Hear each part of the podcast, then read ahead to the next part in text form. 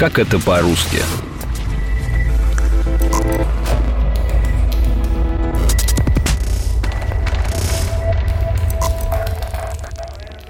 Федор Николаевич, покажите комплимент. Ну, Леночка, ну. Покажите. Ну, пожалуйста. Так. Ой, ну, Федор Николаевич, не так, не Но... получается у вас. Но у меня никогда это не получится. То есть как не получится? И потом я не вот эта самая лошадь и дрессировке не поддаюсь. У нас с вами номер не клеится, а мы должны почему-то комплиментами заниматься. Как почему? Вот вы э, подготовьте трек и будем репетировать. Хорошо.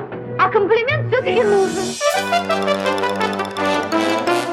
Французское слово «комплимент» означает не только лестное замечание, но и традиционный поклон артиста цирка в конце выступления. У разных артистов может быть свой узнаваемый стиль комплимента. Можно выйти с простым и строгим поклоном, можно поднять обе руки вверх, а можно, например, встать на одно колено. Привет! Меня зовут Ира Любина, вы слушаете подкаст «Как это по-русски», и в этом выпуске я расскажу вам о том, какие слова можно услышать только в цирке.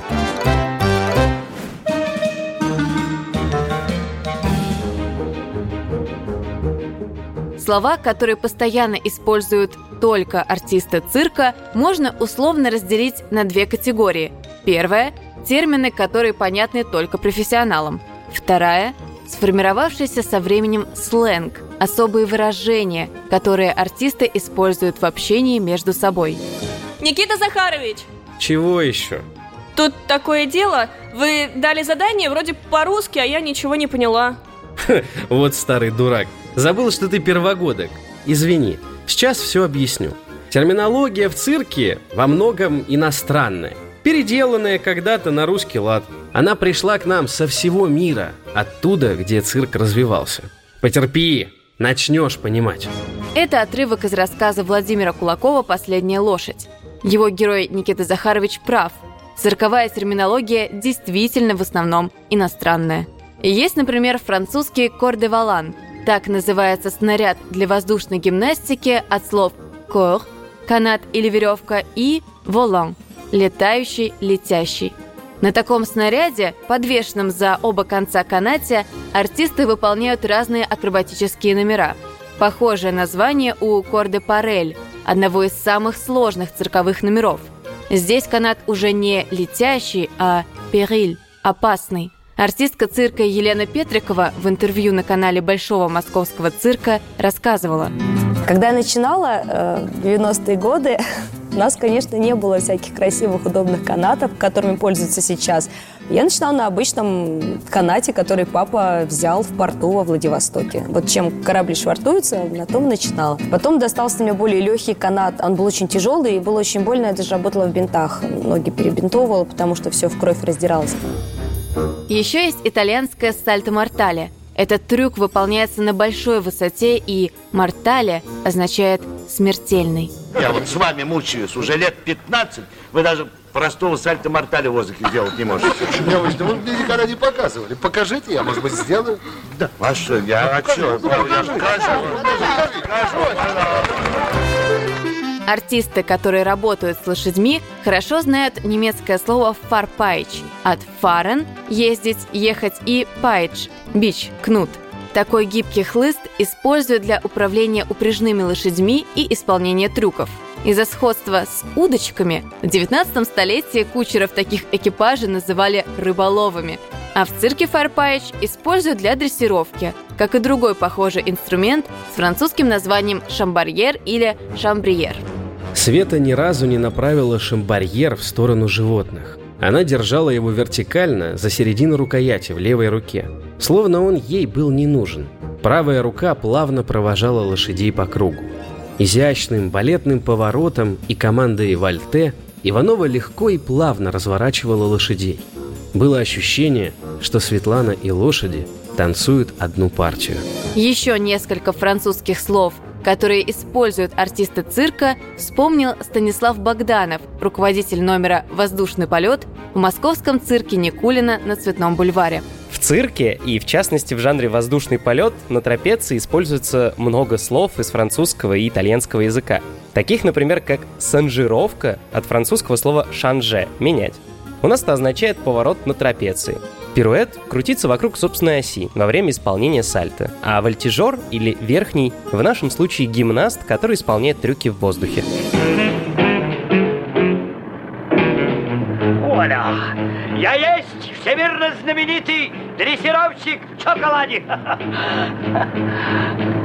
Где есть тигр? Я его буду крутить. А? Если крикнуть тигру или льву «Встань на задние лапы», он вряд ли послушается. А вот команду «Ауф» или «Оф» поймет сразу. Она происходит от немецкого слова «Ауф» – «вверх».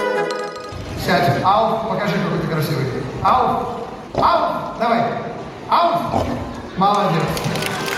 Похожая команда – английское слово «up», которое означает «вверх». Такую команду один из участников номера может использовать, например, для того, чтобы партнер поднял его вверх или чтобы канат был поднят выше. Артистка цирка на воде Владислава Третьяк рассказывает. Самое главное выражение в цирковом искусстве – это команда «up». Она обозначает внимание, готовность выполнить сложный трюк или осторожность. Еще также «ап» означает команда начала выполнения действия или какого-либо трюка. Помимо разных иностранных терминов и команд, в цирке со временем сформировались и другие, собственные, понятные только циркачам выражения. Например, если актеры служат в театре и отыгрывают спектакль, то артисты цирка номера отрабатывают. Услышав бурные аплодисменты, артист может сказать «Значит, я отлично отработал». Можно работать трапецию, горизонтальный гимнастический снаряд, или работать сигару, цилиндр для антипода, то есть жонглирование ногами. А воздушные гимнасты не работают в воздухе, а работают в воздух. Станислав Богданов рассказал мне, что номера воздушных артистов в цирке вообще называют просто «воздух». Ткань, которую используют в своих номерах воздушные гимнасты, называется полотно. Оно может быть жестким или мягким. Мягкое полотно, ткань, которая тянется, артисты между собой называют маслом. А когда артист готовится к длинному обрыву, падению с высоты, это называется намотка. Гимнаст наматывает на себя полотна. Но если обрыв – это запланированное падение до определенного момента, то иногда номера гимнастов заканчиваются трагедиями и реальными падениями с высоты в десять-двенадцать метров. Когда-то под канатоходцами ходил шпрехшталмейстер, и в число его задач входило как бы сбить артиста во время падения, тем самым уменьшив ущерб. Сложный термин «шпрехшталмейстер» означает ведущего, которого мы часто называем более привычным словом «конферансье». Оно образовалось сразу от нескольких немецких слов – «шпрехен» — «говорить», «штал» — «конюшня» и «майстер» — «хозяин», «распорядитель». Мало кто знает, что ведущий в цирке называется шпрехшталмейстер. Это ведущий участвует в репризах и руководит работой униформистов. Также есть униформисты. Это тот персонал, который в цирке выполняет вспомогательную работу на арене во время представления и репетиций. Еще одно необычное слово, которое артисты цирка используют между собой – «опилочный». Есть такое выражение «родиться в опилках». Так говорят про детей, которые буквально выросли за кулисами цирка. Раньше опилками покрывали манеж. Это помогало смягчить падение артистов и позволяло животным меньше скользить по поверхности манежа. Сейчас уже в цирке опилки почти не используют, предпочитая им другие материалы, но выражение осталось. Растущие за кулисами цирка дети артистов постоянно копались в опилках у манежа и вольеров с животными. Дети артистов цирка часто продолжают дело родителей. Есть целые цирковые династии – Дуровы, Богдасаровы, Запашные, Филатовы. Дело актера и артиста цирка Юрия Никулина продолжает его сын Максим.